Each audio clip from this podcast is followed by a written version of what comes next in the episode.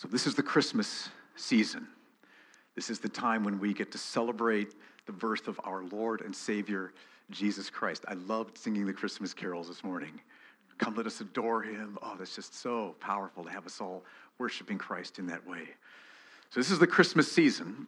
And to help us prepare our hearts and to focus on Christ, I'm going to take today and next Friday and preach on two prophecies of Jesus from the book of Isaiah two prophecies from Isaiah. And one of the reasons it's so important to study prophecy, the Old Testament prophecies about Jesus, is because God can use that powerfully to strengthen our faith.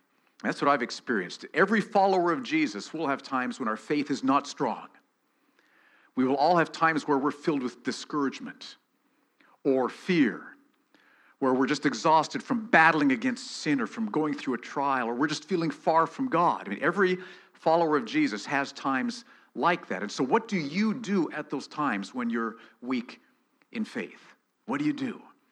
Well, one thing that I have found so helpful is to, to take a look at the massive historical evidence for the truth of the scriptures, for the reality of God, and for Jesus Christ. To look at the massive historical evidence and especially prophecies because as I've done that time and again, God has used that to stir my heart. Here's how it works for me, and this is what we're going to look at this morning. When you have a book which accurately predicts events hundreds of years ahead of time, that book's not from human beings. Because no human being knows events that are going to take place 100 years ahead of time, let alone like a day or two. We just don't know. Take the US elections recently. Nobody would have called it, right? Okay? Nobody. And so if you have a book that's full of inf- predictions, prophecies about what's going to take place hundreds of years from now, and those take place. Whoa! This is from God. There is a God. He's given us a book. And not only that, but the fact that Jesus Christ fulfilled those prophecies that the Old Testament gave hundreds of years ago about the Messiah shows that Jesus Christ is the Messiah. So it strengthens my faith. There's a God. The Bible is the Word of God. Jesus is the Son of God who came and was born of the Virgin Mary. This is all true. And when you open up the scriptures and you pray over those prophecies, the Holy Spirit will take those truths and strengthen your heart, and your faith will rise, and peace will come, and worries will subside, and God will strengthen us. So here's what I'm praying God will do this morning. Some of you are, not weak in faith this morning. Some of you are strong in faith this morning. Okay, so you got to stay here anyway. Here's why. Okay, because I'm praying that God will help you learn this passage so that when you are weak in faith, you can pull this passage out and have the Lord strengthen your faith through it. Others of you are weak in faith this morning. And I'm praying that as a result of looking at this passage, the Holy Spirit will come upon you and your heart today, and you will sense your faith rising and you'll see Jesus is in control of this problem. He's going to strengthen me for this. I can trust him for this. Your faith will rise, and you will leave here stronger than when you came in. So, some of you are strong in faith, some of you are weak in faith. I would guess some of you don't have any faith this morning. You're, you're visiting this morning, you're not sure there's a God, you're not sure about Jesus. We are glad you're here.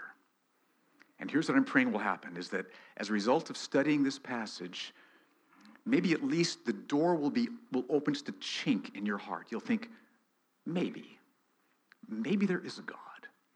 Maybe Jesus really is the Son of God. And, and that this could move you ahead, and we trust you'll come to the place where you see Jesus Christ and you receive him and you're reconciled to God, you're forgiven for your sins. That's our longing for you. So that's where we're going this morning. Are you ready? Isaiah chapter 9. Let's turn there. Powerful passage. Let's start with verse 1. Look at what we read. All, all the verses will be up here on the screen. Uh, but if you have your own Bible that you can open up you can circle words and put notes in the margins, we always recommend that, but they'll be up here on the screen for your convenience. Isaiah chapter 9, verse 1. Isaiah says, But there will be no gloom for her who was in anguish. In the former time, he, speaking of God, God brought into contempt the land of Zebulun and the land of Naphtali. But in the latter time, he has made glorious the way of the sea, the land beyond the Jordan, Galilee of the nations. Okay, what is that talking about? All right, let me try to put that in context, context for you. So let's start with this question What happened to Zebulun and Naphtali and Galilee? Now, here's a map. Okay, there it is. Now, notice there we got Naphtali right there, we got Zebulun right there, and here's the Sea of Galilee right there. So this prophecy is about this whole northern portion of Israel. Jerusalem's down there somewhere, okay, see that? So this prophecy is about the northern part of Israel, the northern part of, of Palestine. That's what's being, being talked about here. So what happened in that northern part? Verse 1 says that the northern part came into a time of gloom and contempt and anguish. Here's how. Those of you who've read the Old Testament, you know that God's people sinned repeatedly against God, turning their backs on God, rebelling against God into horrifying practices of sin. And God, in great patience, sent warnings to them, prophets who said, Turn back. God will forgive you. Turn back. God will receive you. But they just blew off the warnings and just continued in their sin. And finally, in his justice, God had to bring punishment upon them. So what God did was he brought the Assyrian nation from the north into, Gal- into Palestine, and they started with Naphtali and Zebulun and the area around Galilee, and killed people and destroyed cities and took everybody else captive, not everybody else, but most everybody else captive back with them to Assyria. That happened around 730 BC. Isaiah's writing 30 years later, and he's talking about this part of Palestine, which is now under darkness and in anguish and having experienced God's contempt, God's judgment, God's wrath, and God's anger. So that's what's happened to this area. Does that make sense? So, with that in mind, read verse 1 again. You'll see what's going on. There will be no gloom for her who was in anguish.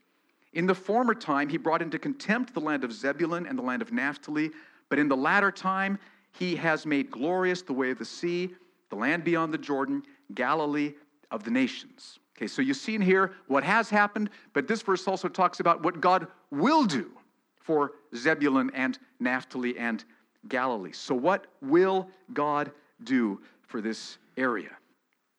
And in verses 1 through 5, God speaks through Isaiah about three astonishing blessings he's going to bring to this part of Israel.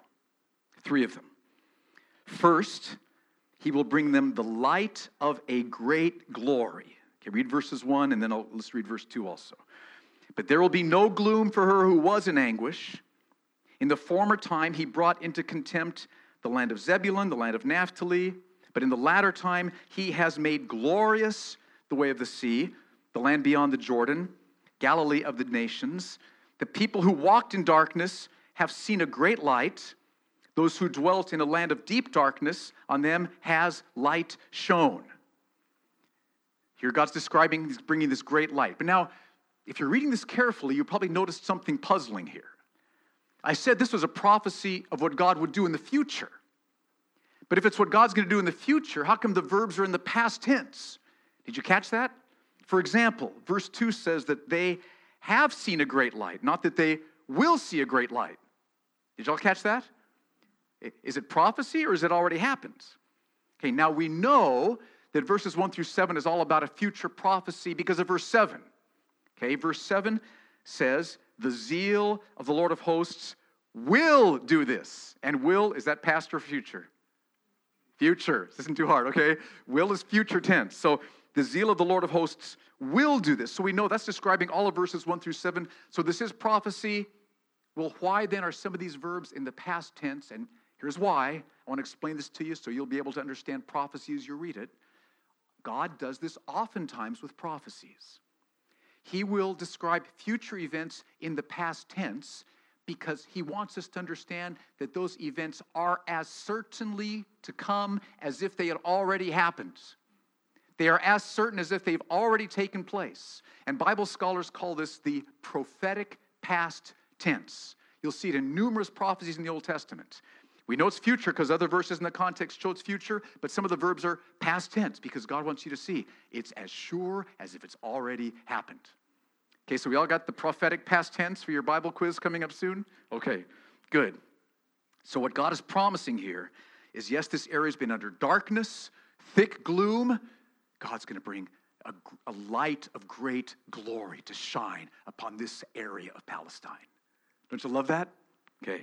Second, he will multiply the nation and increase its joy. Verse 3. Notice all these past tense verbs again. You have multiplied the nation, you have increased its joy. They rejoice before you as with joy at the harvest, as they are glad when they divide the spoil. So, because of Assyria coming in, they're under gloom and darkness and discouragement, but there's going to be joy poured out upon this area. Not just joy, but joy like thieves have when they rejoice in the plunder. Ah, look at what we have, right? Or, or when farmers rejoice over a massive, bountiful harvest after months of, of working and labor. God's going to multiply the nation, increase its joy. Third, he will free them from all oppression and wars. Verses 4 and 5. For the yoke of his burden and the staff for his shoulder, the rod of his oppressor that's all been on him, this yoke, this staff, this rod beating him, you, God, have broken as on the day of Midian. So God's going to break this oppression off of them like he did in Midian. Midian, that's where Gideon, God used Gideon to re- remove the oppression of the Midianites from the people of Israel. They were under terrible oppression. God removed that. He'll do the same thing for these people.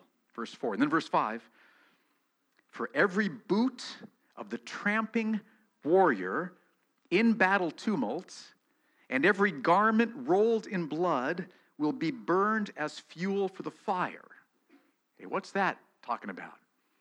Back in Old Testament times, the army that was defeated, their weapons and their uniforms would be burned by those who'd conquered them. So the defeated army's weapons, robes, boots, uniform, all be burned up by the conquering army. And so what God is saying here is that there's going to be a removal of, or the oppression's conquered, those who've been oppressed, oppressing you will be conquered, and war will be no more, removing war entirely. That's what God's going to do. So, three amazing blessings in these verses. God's going to bring this area the light of great glory. God's going to multiply the nation and increase its joy. And he's going to free them from all oppression and war. So, uh, amazing promises brought to Naphtali, this area of Galilee, Zebulun, this northern part of Israel. Now, how will God do this? This is amazing to read. Notice the word for at the beginning of verse 6. That word for shows that verses 6 and 7 give how God's going to bring these amazing blessings to this northern part of Israel, Palestine. How will God do this? Let's read verses 6 and 7.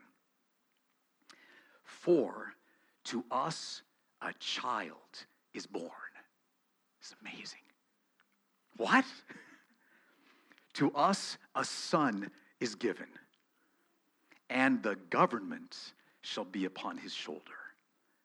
And his name shall be called Wonderful Counselor, Mighty God, Everlasting Father, Prince of Peace.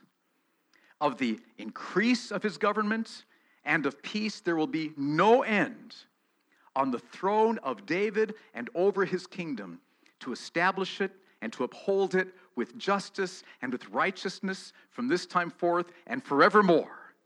The zeal of the Lord of hosts will do this. Now, those of you who've listened to Handel's Messiah lately recognize these words, right? For unto us a child is born, unto us a son is given, right? The government will be upon his shoulders. Powerful, powerful. I would encourage you to listen to that this Christmas season, especially after digging deep into this passage here. So God is going to bring great blessing upon this area of Galilee, Zebulun, Naphtali through having a child, a special child, a son be born. And in these verses, he gives us six powerful statements about this child. First, verse 6 the government will be upon his shoulder. Not a government, but the government. That is the authority, the government, not just the local, but all authority, all sovereignty, all dominion is going to be given to this child. This child will have all authority over everything. Second, verse 6 this child will be called Wonderful Counselor. Now, that word wonderful has the idea of something that is like drop dead astonishing, like breathtaking, wow. And that's the idea here is that his counsel is going to be astonishing in its truth and its power. Wonderful counselor. The counsel and wisdom he gives is amazing. Third, verse 6 this child will be called Mighty God. That is incredible to read. This child will be mighty God. Now, every other time that phrase is used in the Old Testament, it's referring clearly to God. So we have every reason to think that's exactly what's being talked about here. In fact, in the very next chapter, look at Isaiah chapter 10, verse 21. The exact same phrase is used, clearly referring to God. Isaiah 10 21. A remnant will return, the remnant of Jacob, to the mighty God. Exact same Hebrew word, El Gibor, right there. So, what Isaiah, or what God is prophesying through Isaiah, is that this child is going to be fully God. The child that will be born is going to be fully God. In other words, God is coming to earth in the person of this child. God is going to visit the world personally in the future, born as a baby. Incredible. Fourth, verse 6 this child will be called Everlasting Father. Now, think of the perfect Father, okay, perfectly loving, faithfully providing, wisely guiding and counseling, uh, diligently protecting you. Just think of the perfect Father. And that's how Jesus will be. Oops, that's how this child will be. I was, I'm coming to that point. That's, that's how this child will be to us. And it'll be, he will be this to us everlastingly. The moment you put your trust in him forever. Fifth, verse 6 this child will be called the Prince of Peace. In other words, his rule as prince will bring peace peace to the entire world, and peace to every individual who turns and, and trusts him. And one last, seventh, I'm sorry, sixth, in verse 7, he will be on the throne of David and over his kingdom, which means this child will be born genealogically in the line of David, King David. Now, King David was king around the year 1000 BC, 300 years before Isaiah was written. Well known king of Israel. And this child who'll be born will be genealogically the great, great, great, great, great, great, great, great, great, great grandson of David. So, very clear genealogical specifications given for this child. And this, this child will be a king in the line of David, and his rule will bring peace and will bring justice and will bring righteousness forever. No end to the increase of his rule. You see that? Okay, so, so here's what God is prophesying through Isaiah in Isaiah chapter 9, verses 1 through 7. Okay, first of all, the people of Zebulun, Naphtali, Galilee have been conquered and oppressed. They're under darkness, they're in gloom. But God is going to do three things. He's going to bring them the light of great glory, He's going to multiply the nation and increase its joy, and He's going to free them from all oppression and wars. And God's going to do this through the birth of a special child who will have the government, all authority upon his shoulders. He's going to be the wonderful counselor. He is the mighty God, the everlasting Father. He's the Prince of Peace, and he will be in the line of David the king, whose rule and reign will never end.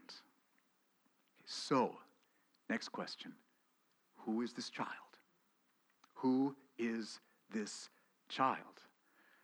This book of Isaiah was written around 700 BC, 700 years before Christ.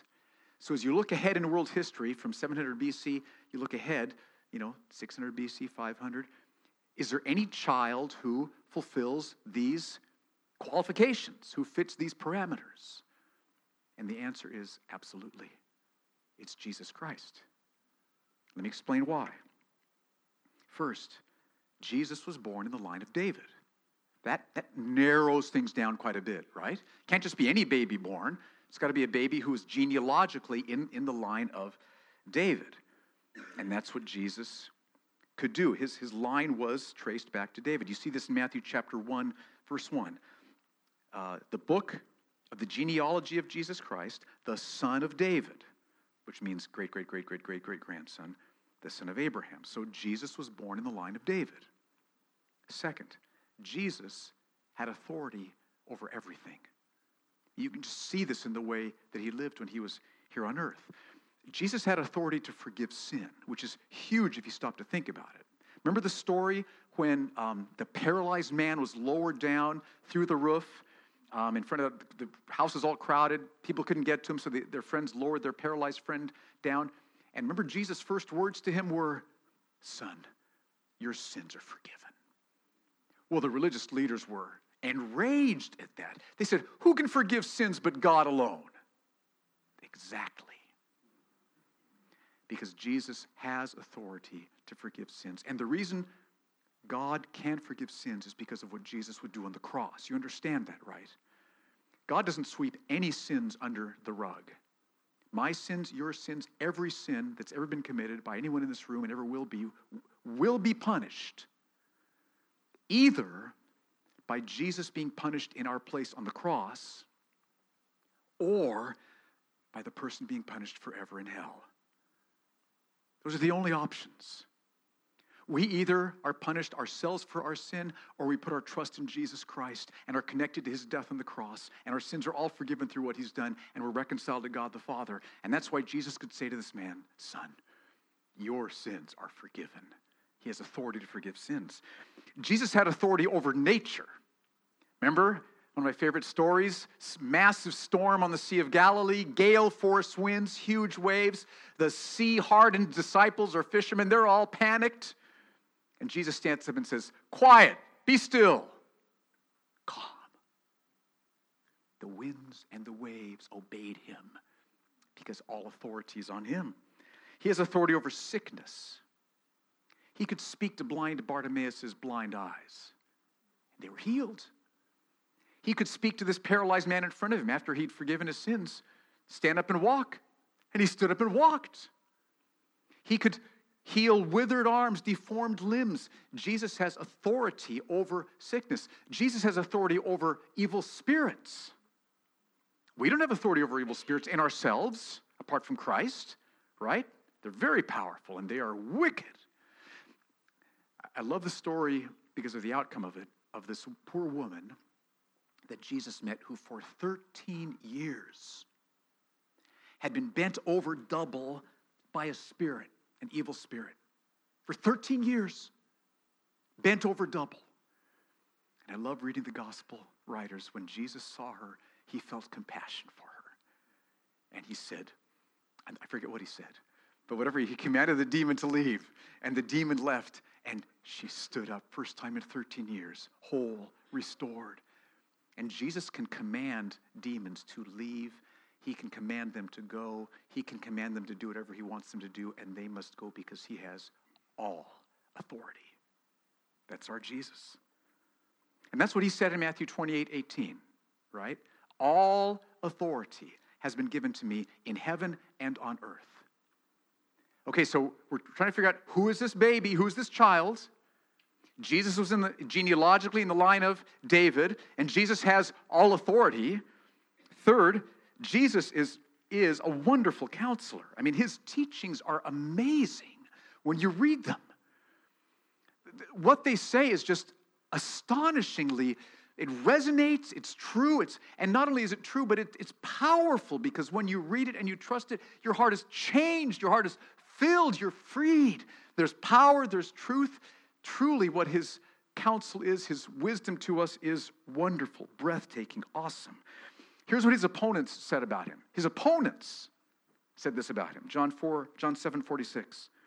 The officers answered, No one ever spoke like this man. That's his opponents. And they were right. Fourth, Jesus was fully God. Jesus' actions showed that he was God. I already mentioned commanding a storm to stop. When was the last time you commanded a storm to stop? Okay? Humans don't command storms to stop. The one who created storms can command them to stop. And that's what he did. Jesus took five loaves and two fish and multiplied them to feed thousands of people because he's God. He has power over atoms and molecules, and he tells them what to do, and they can do it. Jesus raised Lazarus from the dead.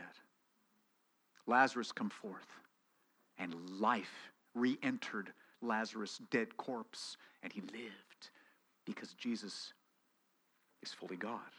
But, but it wasn't just Jesus' actions that showed he was fully God, he taught that he was fully God. Look at this verse in John 5 18. John writes, This was why the Jews were seeking all the more to kill him. Because not only was he breaking the Sabbath, but he was even calling God his own Father, making himself equal to God. And he was, because he was equal to God, and he is equal to God. So, see, Jesus is fully God. Now, the Bible does not teach that there's three gods. That's not what the Trinity teaches. The Bible teaches there is one God in three persons. Okay, there's God the Father, then there's God the Son, Jesus. God the Father sent God the Son, Jesus, to earth to be born of a Virgin Mary. So there's God the Father, there's God the Son, and then there's God the Holy Spirit. One God, three persons. And so Jesus, as the second person of the Trinity, is fully God. As Paul says, the fullness of deity dwelt in him bodily. That's our Jesus. Fifth, Jesus is the everlasting Father.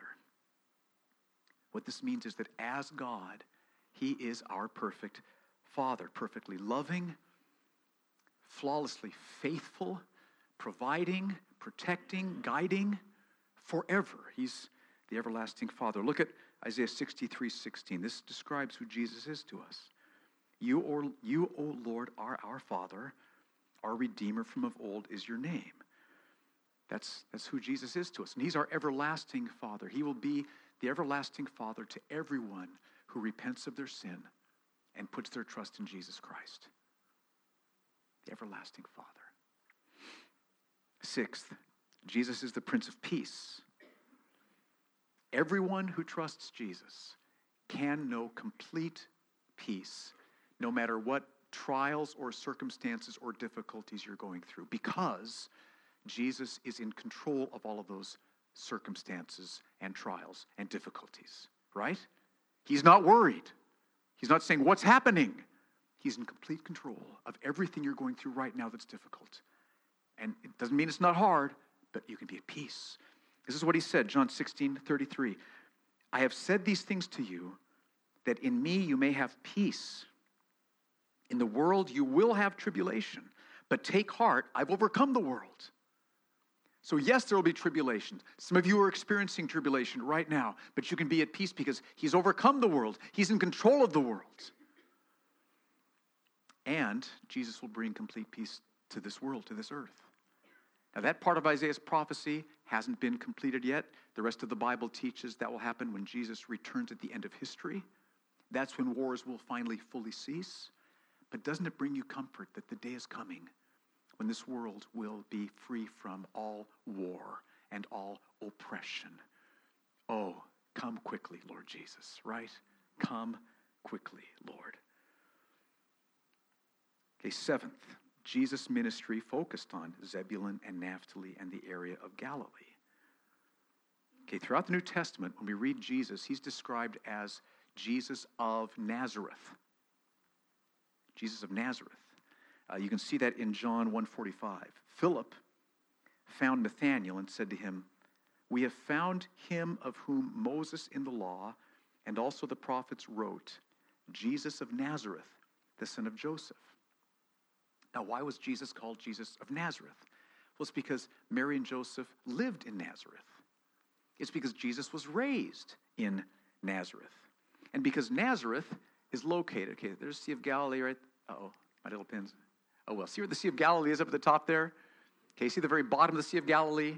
If you just go over about one, two centimeters, That's where Nazareth is. Okay? So there's right in this region of Galilee, Zebulun, and Naphtali. And Jesus did most of his ministry in the northern part of Israel, in this area of, it's called Galilee in the New Testament times. And so Jesus did minister in Zebulun, Naphtali, and the area of Galilee. He went down to Jerusalem. He did travel around, but most of his ministry took place right there in the northern part Zebulun, Naphtali, and Galilee. And so when God prophesies that the people who've been in darkness are going to see a great light, they're going to see glory, that's what they saw in Jesus. The light of God's glory in Jesus shone in this northern Galilee area. He went through northern Galilee healing thousands of people. Thousands were healed through him.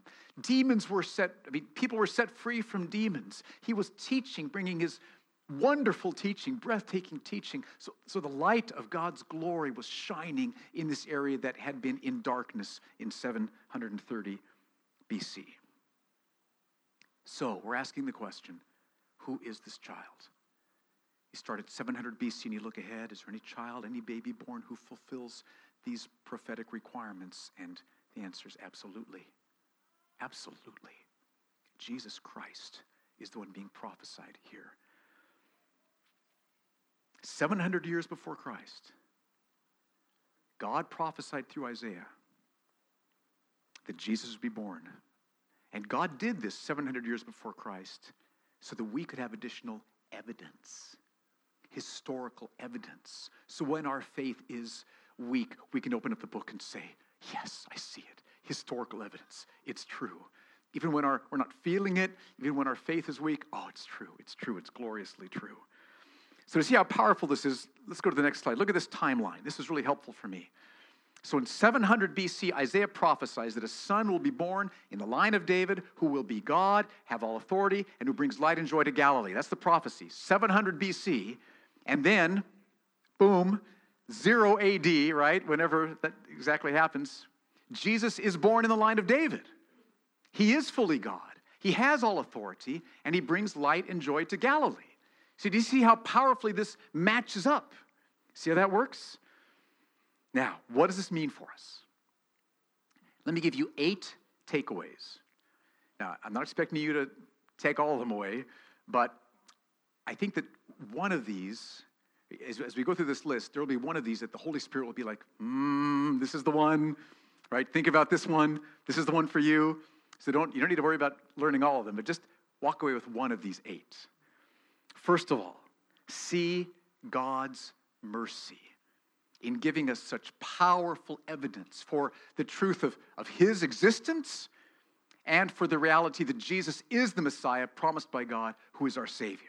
I mean, look at the mercy of God to, to give us this historical evidence so that when our faith is weak, we can open up the Bible and say, okay, 700 BC, there's the prophecy. Okay, here's the descriptions of Jesus in the gospel. They match up. This could only happen if there is a God and if Jesus is the Messiah sent from God. Do you see how that works?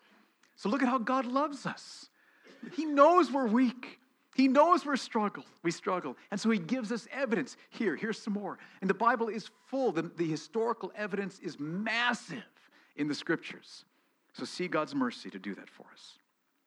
Second, let this show you there is a God.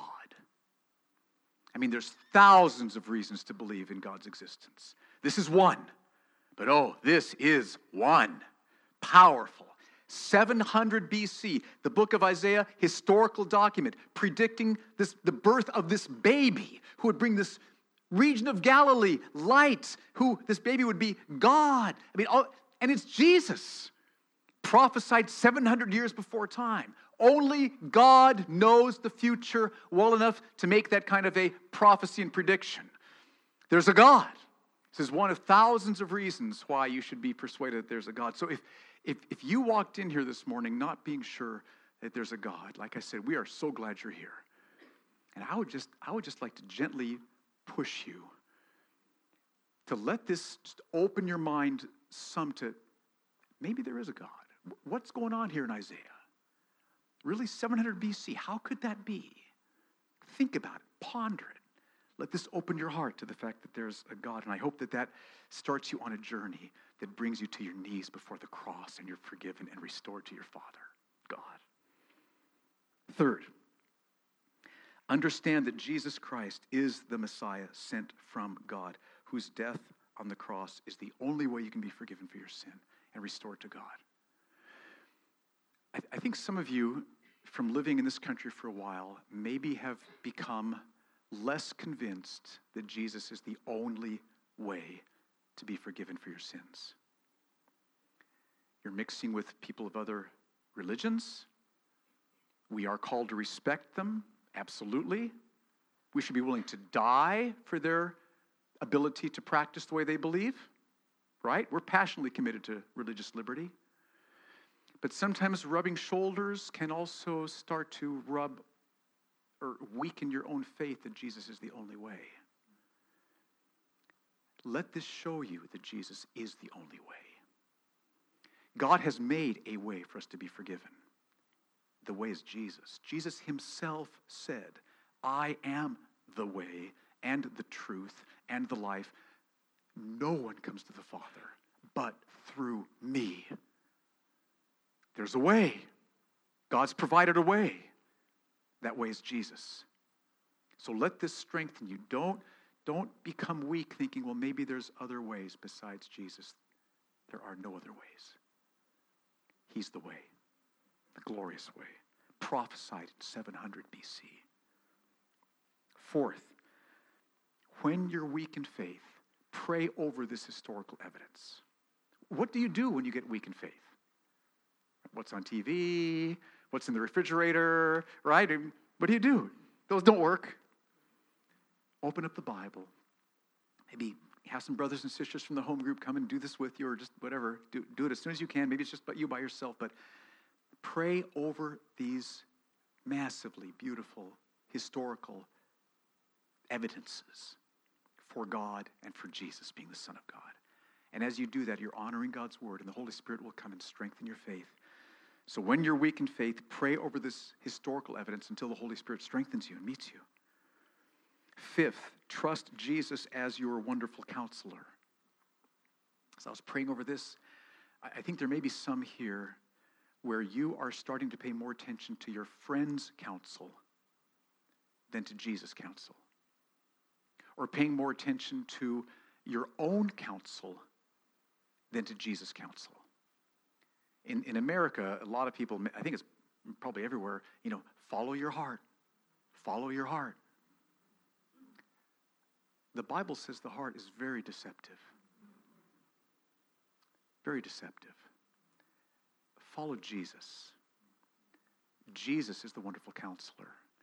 Your heart's counsel or your friend's counsel is nothing and is wrong compared to Jesus' counsel, where, where they contradict. So turn back to Jesus and his counsel. Okay. Sixth, trust Jesus as the mighty God. Mighty, the mighty God. His might can change your heart. You might feel totally unspiritual. Even if there is a God, how's that going to help me? I, am I'm the most unspiritual person in this room. God can change your heart. He changed mine. That was me. He can change your heart. You may feel like you're so enslaved to some sin that it's hopeless for me. It is not hopeless for you. Jesus is the mighty God, and his power can set you free from that sin. He can. You can't. He can. And Jesus is the mighty God who's in control of whatever difficulties, trials you're facing. So trust Jesus as the mighty God. Trust him today. Two more. Trust Jesus as the everlasting Father. Jesus, that's his heart towards us. He has the heart of a father towards us. He loves you. He's patient towards you. He cares about you. Even if you have turned your back on him for years, he's still patient. The time is not too late yet. At some point, it will be too late. But the time is not too late yet. That's why you're here. He will love you, He will forgive you, He will celebrate your return. Turn to Him. patient Father, loving Father, faithful Father. He will provide, He will guide, He will care. That's what He wants to do, and He will do that for all those who turn to Him and trust Him. So trust Jesus as your everlasting Father.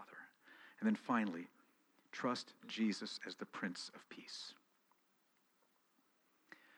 Whenever we lack peace, it's always because we're not trusting Jesus. Every time. So helpful to see that. And it's helpful because then when you turn back, so Jesus, show me where I'm not trusting you. What am I not trusting about you? Help me. He will help you. So if you're not at peace right now, it's because you're not trusting Jesus. And He's standing before you saying, I will help you. Trust me. Turn to me. Ask me to help you. Confess your unbelief to me. I will forgive you. I will wash you clean. I will strengthen you. And I will fill you with peace. So turn to Jesus, the Prince of Peace, and He will fill you with peace. Let's stand together.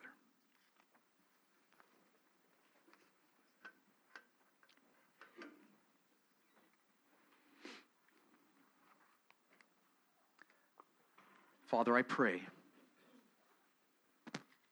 that you'd bring your power upon each of us here right now. And that one of these takeaways you'd be impressing on our hearts. Touch us, Lord. Persuade us, Lord. Impress upon us what you're saying to us, Lord. And we praise you for your mercy in giving us this prophecy from 700 BC so we can see it fulfilled 700 years later to strengthen us and to help us. And so, Lord, do that right now, I pray.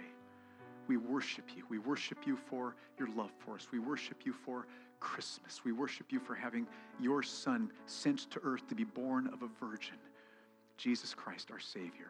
We worship and praise you now.